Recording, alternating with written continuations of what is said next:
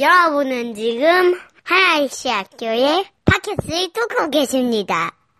이 세상이 돌아가는, 이 세상이 이렇게 오퍼레이트는 그 작동 원리를 여러 가지로 설명할 수 있겠지만은 어, 세상이 돌아가는 그 작동 방식의 하나는 아, 바로 약속이라고 생각을 합니다.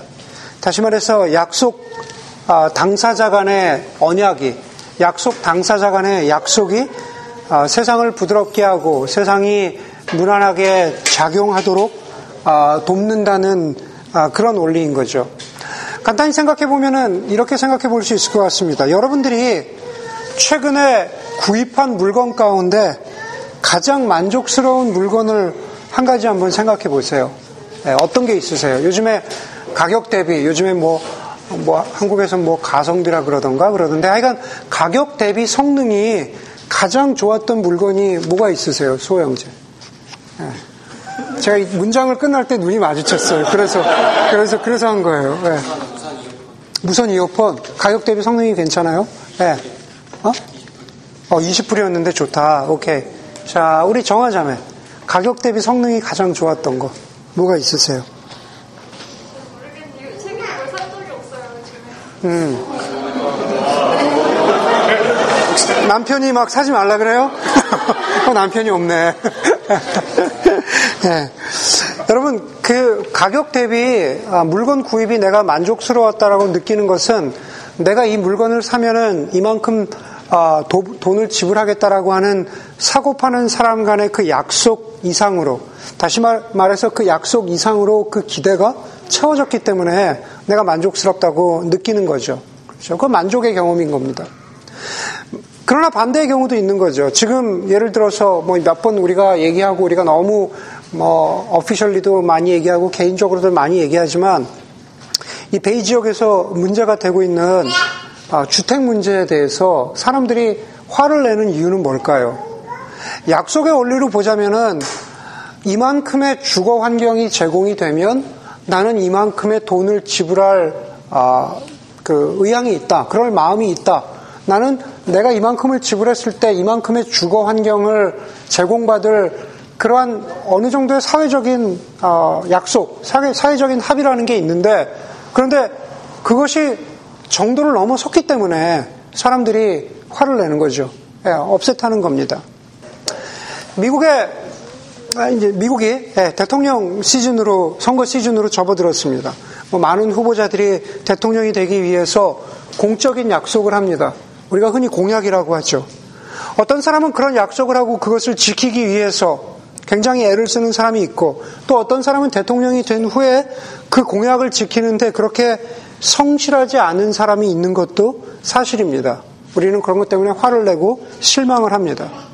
결혼 역시 약속입니다. 뭐 저희 교회에도 곧 결혼할 커플이 있지만은 아, 두 사람이 기대하는 결혼 생활 아니 이 자리에 있는 모든 사람들이 결혼 생활을 해 나가면서 기대하는 것은 내가 바라고 내가 희망하고 내가 소망하는 결혼 생활이 있고 그것을 상대방에게 어떤 약속을 요구하기도 하지만은 그것보다 더 중요한 거는 뭡니까? 내가 기대하는 약, 그 결혼 생활이라는 그 기대감에 대해서 내가 내 스스로에게 어떤 약속을 하느냐. 그리고 그 약속을 상대방에게 어떻게 전달하고 그 약속을, 약속을 지키기 위해서 어떻게 애쓰느냐가 결혼 생활이 유지되는 그러한 원리라는 거죠.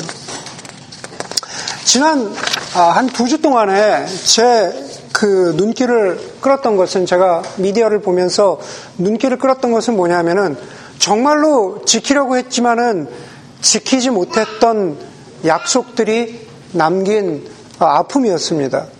다름 아니라 한국에서는 지난 2주 동안에 그 이상가족 상봉이 있었습니다. 아마 여러분들의 부모님이나 뭐 할머니, 할아버지 세대 가운데에도 이산가족이 있으실 거라고 생각하는데 그 중에서 두, 두 케이스가 제 눈길을 끌었습니다. 첫 번째로는 결혼 6개월 만에 헤어진 부부가 65년 만에 만난 겁니다. 예, 결혼 6개월 만에 헤어졌어요.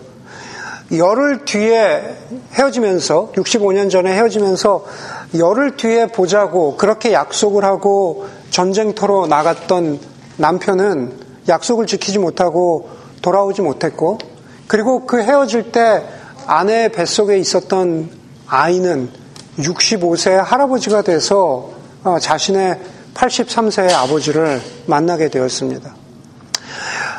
쭉 읽어보니까 이산가족 상봉 행사를 앞두고 북한에서 북한에 있는 남편이 자신을 찾는다는 소식에 그 85세 된 그 할머니 이순규 할머니란 분은 어, 그 미디어 보니까는 소녀처럼 마음이 설렜다고 합니다.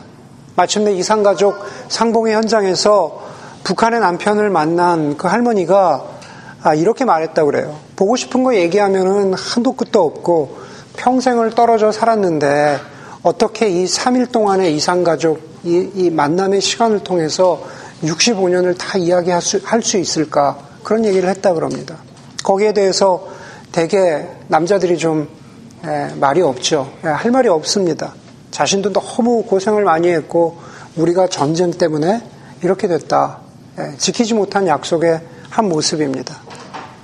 남쪽에서 가장 최고령 상봉자 중에 한 분이었던 98세의 구상현 할아버지란 분은 1950년 9월에 당시에 6살 그리고 3살이었던 두 딸과 헤어지면서 고추를 팔아서 말린 고추를 팔아서 내가 꽃신을 사주겠다라는 약속을 65, 65년이 지난 지금이 돼서야 이제는 71세 그리고 68세의 할머니가 되어버린 두 딸들에게 98세 된 아버지가 꽃신을 들고 가서 꽃신을 들고 가서 내가 이제사 이제사 약속을 지키게 되었다라고 하면서 그 할머니가 되어, 되어버린 딸들에게 꽃신을 선물했다라는 어, 그런 이야기를 보았습니다.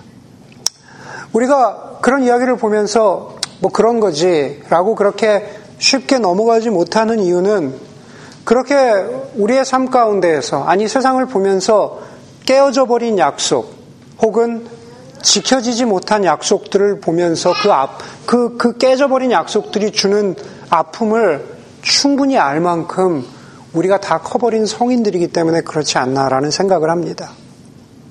그렇기 때문에 우리는 지금 살아가면서 약속을 쉽게 하지 않고 그리고 반대로 약속을 쉽게 믿지 않습니다. 약속을 쉽게 하지도 않고 약속을 쉽게 믿지도 않아요. 그리고 우리 개인 자신 자신은 심지어 우리 우리 한 사람 한 사람 저를 포함해서 저나 여러분 모두가 자신이 한 약속을 제대로 지키지 못하는 자기 자신을 보면서 또 실망하기도 합니다. 뭐 저만 해도 그렇습니다. 수많은 약속들을 하는데 그것을 지키지 못합니다. 자신의 무능함이나 자신의 성실하지 못함 때문에 혹은 상대방의 욕심이나 상대방의 게으름 때문에 세상의 탐욕이나 세상의 이기심이나 세상의 잔인함 때문에 지켜지지 못하는 수많은 약속들을 보면서 우리는 오늘 설교의 제목, 약속의 하나님이라는 타이틀을 보면서 이런 질문을 하게 되는 거죠. 하나님은 정말로 약속을 지키는 분일까? 하나님은 정말로 약속의 하나님이라고 부를 만큼, 언약의 하나님이라고 부를 만큼 정말로 믿고 신뢰할 만한 분인가? 라는 질문을 던집니다.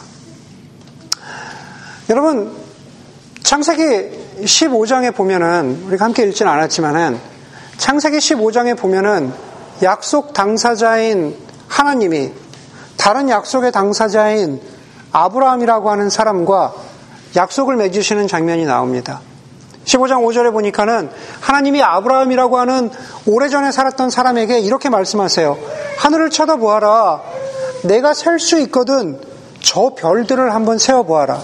그리고 주님께서 아브라함에게 말씀하셨다. 너희 자손이 저 별처럼 많아질 것이다. 라고 말합니다. 너, 너희 자손이 저 별처럼 많아질 것이다. 여러분 가운데 뭐 아브라함의 스토리를 조금이라도 아는 사람들은 정말 하나님이 그 약속을 지키실까? 다시 말해서 내 자식들이, 내 자손이 저 하늘의 별처럼 많아질까라고 아브라함이 의심하고 궁금해했던 순간들이 많다라는 것을 우리는 알고 있습니다. 그렇기 때문에 어쩌면 아브라함도 하나님의 약속을 의심했겠죠. 그런데 중요한 건 이겁니다. 15장 그렇게 하나님께서 15장 아, 아, 5절에서 그렇게 말씀하시고 15장 9절에 보니까는 하나님께서 아브라함에게 암송아지와 그리고 암염소와 그리고 숫양을 가지고 와서 그것을 죽여서 예, 동물들을 죽입니다. 죽여서 그리고 그 죽은 동물을 반으로 쪼개서 그 동물들이 서로 마주보게 합니다. 예. 여러분 고대 근동에서 고대 근동에서 약속 당사자 간에 약속을 하고 그 약속이 어떤 증거로 남기기 위해서는 지금은 우리가 어떻게 합니까? 뭐 paper를 쓰고 사인을 하고 lease agreement에 사인을 하고 그렇게 하지만 그 당시에는 약속 당사자 간에 그렇게 약속을 한 다음에 동물을 죽여서 반으로 쪼개놓은 다음에 쪼개놓은 다음에 그 약속 당사자들이 쪼개놓은 동물 사이를 걸어가는 겁니다. 걸어가면서 너와 나 사이에 약속이 맺어졌다라는 증거로 삼습니다. 그러면서 더 중요한 거는 뭐냐 하면은 만약에 약속을 맺은 너와 나 사이에 약속을 지키지 않으면 예, 이 동물들처럼 반으로 쪼개지는 그런 그런 어떤 고통, 그런 아픔을 당해도 괜찮다라고 하는 그런 암묵적인 약속의 동의가 있었다, 있었다라는 겁니다. 어찌 보면 좀 무시무시한 언약 체결인 거죠. 약속의 체결인 거죠. 하나님께서 아브라함에게 이렇게 희생 제물을 반으로 쪼개서 마주보라고 하신 다음에 하나님께서 다시 한번 아브라함에게 이렇게 말씀하십니다. 13절에서 너희가 다른 나라에서 종살이를 하겠지만 그러나 결국은 자유롭게 되고 결국은 부유하게 될 것이다. 여러분 거기서 부유하게 된다라는 것은 부자가 된다라는 것을 의미하는 게 아니라 하나님께서 나는 너희의 하나님이 되고 너희는 나의 백성이 될 것이다. 나는 너희의 영원한 하나님이 될 것이다라고 하는 언약 체결인 거죠.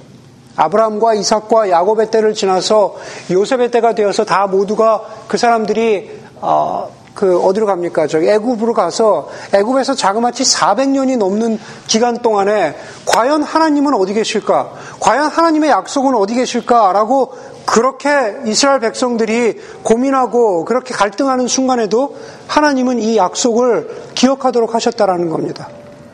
그렇게 하나님께서 너희가 다른 나라에서 종살이 하겠지만 그러나 언젠가는 자유롭게 될 것이다 라고 한 다음에 중요한 거는 15장 17절입니다. 창세기 15장 17절에 보니까는 해가 지고 어둠이 짙게 깔리니 연기 나는 화덕과 타오르는 횃불이 갑자기 나타나서 쪼개놓은, 쪼개놓은 희생 제물 사이로 지나갔다. 바로 그날 주님께서 아브라함과 언약을 세우시고 그럽니다. 날이 어두워졌는데 갑자기 연기 나는 화덕과 타오르는 횃불이 어디선가 갑자기 나타나서 쪼개놓은 희생 제물 사이로 동물 사이로 그, 그 연기와 그리고 그 횃불이 갑자기 쓱 지나가는 겁니다. 성경의 학자들은 그 연기 나는 화덕과 그리고 타오르는 횃불은 바로 하나님의 존재를 상징한다라고 그렇게 해석을 합니다. 뭐, 그렇게 해석할 만한 충분한 여러 가지 근거들이 있지만 여러분들이 알아야 되는 것은 그것은 하나님이 그 사이로 지나가셨다라는 겁니다. 여러분 그러면은 아브라함도 지나가야죠. 약속 당사자인 아브라함도 지나가야 되는데 하나님께서 그 희생 제물 사이를 지나가시면서 아브라함에게 너도 지나가라 라고 그렇게 요구하지 않으십니다. 성경 구절에는 아브라함도 지나갔다라는 말이 없습니다. 여러분 거기서 중요한 것은 이겁니다. 아브라함이 안 지나가도 된다라는 것은 아브라함 너는 지켜도 그만, 안 지켜도 그만. 네, 그런 의미가 아니다라는 겁니다. 거기서 하나님께서 그 희생 제물 사이로만 지나가셨다라고 그렇게 기록되어 있는 것은 아브라함을 무시한 것이 아니라 오히려 하나님 스스로 하나님 자신이 얼마나 그 약속에 대해서 신실하셨는가라는 것을 보여주는 증거라는 거죠. 나는 하나님인데 심지어 나도 이 사이를 지나간다. 내가 이 약속에 대해서 아브라함과 맺은 이 약속에 대해서 하나님이 얼마나 신실하신가를 보여주고 있다라는 겁니다. 이미 말씀드린 대로 아브라함에게 그렇게 약속하셨던 하나님은 이삭과 야곱과 그리고 요셉을 요셉을 거쳐서 그리고 모세를 통해서 그 약속을 이루어 가십니다. 애굽을 나와서 광야를 헤매이며 가나안 땅에 이를 때까지 하나님께서는 하나님 백성에게 약속하신 것을 어, 지키시려고 무던히 애쓰셨다라는 겁니다. 여러분 제가 처음 설교를 시작하면서 말씀드린 약속을 통해서 세상이 돌아간다고 하는 세상의 작동 원리는 다시 말해서 그 약속 당사자 간의 기본적인 신뢰를 바탕으로 하고 있다라는 겁니다. 그 신뢰를 바탕으로 돌아가고, 돌아가고 있다는 그 operation, 그 작동이 이미 하나님께서 수천 년 전에 이 출애굽한 이스라엘 백성들과의 관계에서 그것을 실천하고 계시는 거죠. 그것은 거기서 끝나는 것이 아니라 우리가 신약 성경을 보면은 하나님의 아들이신 예수 그리스도께서 우리 한 사람 인간과의 약속에 대해서 신실하셨다는 것을 볼 수가 있습니다. 물론 예수님은 오병이어처럼 수많은 사람들을 앞에 놓고 기적을 베푸시고 그렇게 사역하시기도 하셨지만 하나님이 예수님께서 하나님의 아들로서 신실하셨다는 것, 예수님의 하나님의 아들로서 약속을 지키는 데 있어서 신실하셨다라는 것은 바로 약속하신 일대일 당사자와의 관계에서 하나님이 신실하셨다라는 뜻입니다. 여러분 생각해 보십시오. 예수님께서 성경에서 만났던 수많은 사람들을 떠올려 보면은 굳이 예수님께서 그들에게 좋게 대하셔야 할 이유가 있을까라는 생각을 해보게 됩니다. 혈루병 걸린 여인에 대해서, 회당장 야이로의 딸에 대해서, 수로보닉의 여인에 대해서, 가늠하다가 걸린 여인에 대해서, 니고데모에 대하여서 아니 혹은 예수님을 배신하고 왔다 갔다 하는 그 마음이 왔다 갔다 하는 예수님의 열두 제자들 예, 열두 제자들에 대해서 과연 하나님이 그렇게 굳이 신실하셔야 했을까라는 질문을 우리가 아, 하게 됩니다. 그런데 예수님께서는 심지어 그 수많은 사람들에게도 신실하셨고 그것은 거슬러 올라가자면 창세기 15장에서 쪼개어 놓은 희생 제물 사이로 걸어가신 하나님이 아브라함에게 신실하셨던 것처럼 예수님은 바로 그렇게 만나는 모든 사람들에게 신실하셨다라는 것을 보여주고 있습니다. 그러면서 예수님께서 십자가에서 죽으셨다라는 것은 다름 아니라 우리에게 약속하셨던 하나님의 약속이 약속이 쉽게 깨어지는 이, 시, 이 세상 가운데에서 정말 내가 죽음을 통해서까지 내 몸이 쪼개어지기까지 내 몸이 갈라지기까지를 해서라도 내가 너희와 내가 세상과 맺은 약속에 대해서 신실하시겠다고 하신 하나님의 그 약속이 드러난 그리고 완성된 현장이라는 겁니다. 오늘 호세아서로 돌아가서 우리가 두 번째로 읽은 호세아서 4장 1절에서 3절을 함께 다시 보도록 하겠습니다. 4장 1절에서 3절에 보니까는 이렇게 말합니다. 이스라엘 자손아 주님의 말씀을 들어라. 주님께서 이 땅의 주민들과 변론하신다. 이 땅에는 진실도 없고 사랑도 없고 하나님을 아는 것 하나님을 아는 지식도 없다. 있는 것이라고는 저주와 사기와 살인과 도둑질과 가는뿐이다. 사륙과 악살이 그칠 사이가 없다. 그렇기 때문에 땅은 탄식하고 주님은 주민은 쇠약해질 것이다라고 말합니다. 여러분, 이절을 다시 보십시오. 이 땅에는 진실도 없고 사랑도 없고 있는 것이라고는 저주와 사기와 살인과 도둑질과 가는 뿐이다. 하나하나 보세요. 저주, 사기, 살인, 도둑질, 가늠. 모두 다 약속이 깨어져 버렸을 때 나오는 모습들인 거죠. 모두가 약속이 깨어졌을 때 나오는 모습들입니다. 여러분, 호세아 시대에만 그런 게 아닙니다. 바로 지금 이 시대도 그렇죠. 아니, 우리도 이 세상을 살아가면서 여기에 있는 모든 것, 아니, 여기에 있는 어떤 것을 우리가 부분적으로 아니면 고통스럽게 경험할 만큼 우리는 약속이 깨어진 시대에 살아가고 있습니다. 그런데 우리 사이에 약속이 깨진 것이 아니라 그 원인을 거슬러 올라가면 그것은 바로 우리에게 신실하셨던 하나님과의 약속에서 우리가 그 약속을 깨버렸기 때문에 그렇다라는 겁니다. 오늘 4장 2절에 뭐라 그럽니까? 호세아 4장 2절에 하나님을 아는 지식이 없다라고 말합니다. 하나님을 아는 지식이 없다. 하나님을 아는 지식이 없다라는 것은 여러 가지이겠지만 그러나 약속과 관련해서는 하나님께서 우리에게 약속하셨는데 하나님이 우리에게 하신 약속이 잊혀졌다는 말입니다. 우리가 하나님이 우리에게 해주신 약속을 우리가 잊어버렸다라는 말이죠. 그것을 호세아서는 하나님을 아는 지식이 없다라고 말합니다.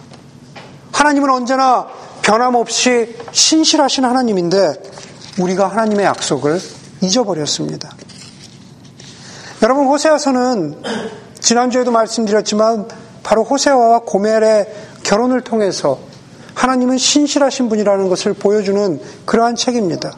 아니 하나님과 이스라엘 백성 사이의 약속, 그 결혼이 어그러지고 깨어져 버린 것 같지만 고멜이라고 하는 그러한 신실하지 못한 사람을 통해서 그 약속이 깨어져 버린 것 같지만 신랑 대신 하나님의 약속은 그럼에도 불구하고 바로 거기에 그대로 있다라는 것을 보여주는 고백의 말씀입니다.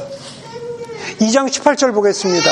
2장 18절에 보니까는 그날에는 내가 이스라엘 백성을 생각하고 들짐승과 공중의 새와 땅의 벌레와 언약을 맺고 활과 칼을 꺾어버리며 땅에서 전쟁을 없애서 이스라엘 백성이 마음 놓고 살 수 있겠다, 살 수 있게 하겠다라고 말씀하십니다.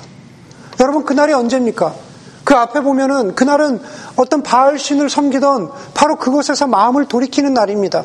그리고 바로 그날에 하나님이 하나님이 그 약속을 이루시는 날, 다시 말해서 모든 것을 새롭게 하시고 회복하시고 다시 성취해 가시는 그 모든 것을 새롭게 하시는 그 첫날을 바로 그날이라고 말씀하신 것입니다. 그리고 바로 그날은 호세아 시대의 그날은 바로 우리에게는 우리가 예수 그리스도의 신실하신 약속이 하나님의 신실하신 약속이 바로 십자가 위에서 성취되었다는 것을 믿는 바로 그날로부터 하나님의 약속이 우리의 삶 가운데에서 정말로 살아있는 약속이 되고 정말로 이루어져 가는 약속이 되는 날이, 날이라는 겁니다. 바로 그날은 심지어 오늘 말씀 가운데 보니까는 모든 것이 어그러진 것 같은 이 창조 세계마저도 회복시키시는 날, 들짐승과 공중의 새와 땅의 벌레까지도 약속을 맺으시고 회복시키시겠다고 회복시키시겠다고 하신 날이라는 겁니다. 그날은 하나님께서 약속을 완성해 가시는 날은 활과 칼을 꺾어서 이 세상에서 전쟁과 아픔과 고통이 사라지는 첫날이 되시겠다고 하신 바로 그 약속하신 날입니다.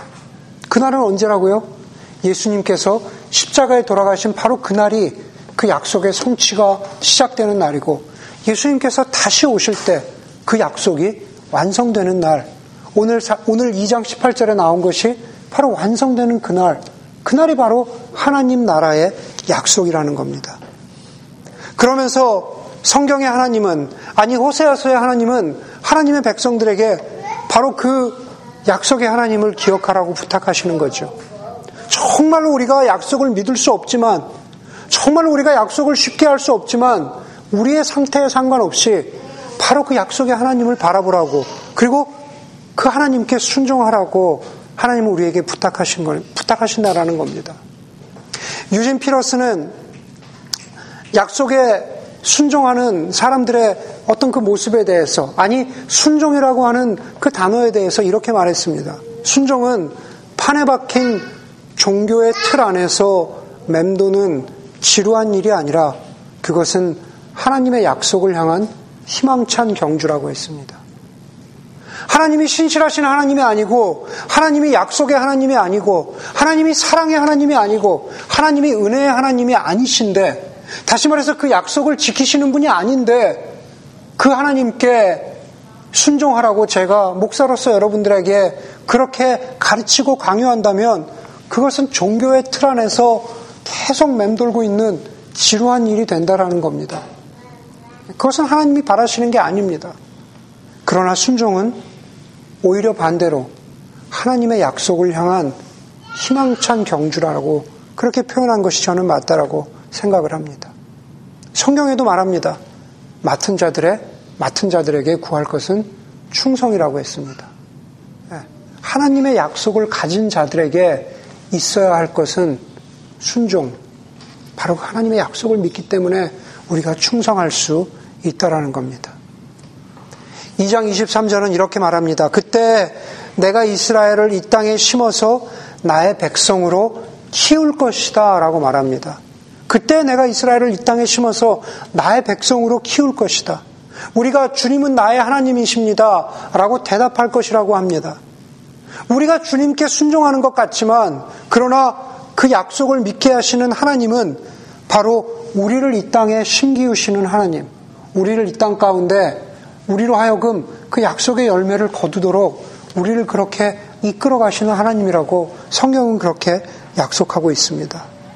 바로 우리 속에 희망찬 경주의 씨앗을 심으신 분이 그분이 바로 하나님이라는 겁니다. 여러분, 세상에 깨어진 약속들을 보면서 실망하고 세상에 밥 먹듯이 뒤집어 엎는 그런 약속들을 보면서 여러분 실망하고 그렇게 그냥 그냥 자기만을 위해서 살아가, 살아가고 계시지는 않는지. 아니, 세상을 이야기하기 전에 서로가 서로를 바라보면서 직장이든 친구의 관계든 혹은 비즈니스의 관계든 혹은 남편과 아내의 관계든 우리가 했던 수많은 약속들 사이에서 그 약속들이 깨어지고 이루어지지 못하는 것을 보면서 약속을 더 이상 믿지는 않으시는지 아니면 여러분들 스스로 약속을 지키지도 못하고 약속을 만들어가지도 못하는 자신에 대해서 실망하면서 여러분 스스로 그렇게 절망과 아픔 가운데 있지는 않은지 그런 모든 사람들에게 하나님께서 다시 한번 나는 약속의 하나님이라고 말씀하시면서 여러분들에게 이렇게 말씀하십니다. 빌립보서 1장, 1장 6절의 말씀으로 하나님의 약속을 다시 한번 여러분들에게 상기시키기를 원합니다. 여러분 가운데에서 선한 일을 시작하신 분께서 그리스도 예수의 날까지 그 일을 완성하시리라고 나는 확신합니다. 여러분 가운데에서 선한 약속을 하신 바로 그 하나님께서 그리스도 예수께서 다시 오시는 그날에 그 약속이 이렇게 완성되지 않았니? 라고 여러분들에게 보여주시고 여러분들에게 그것을 증거하시고 드러내 보이실 것이라는 겁니다. 그러니 우리의 삶 가운데에서 낙심하지 아니하고 다른 것보다도 그 약속의 하나님을 바라보면서 우리의 삶의 모든 부분에서 그 약속의 하나님을 인정하고 살아가는 여러분들이 되기를 주의 이름으로 간절히 소원합니다. 함께 기도하겠습니다.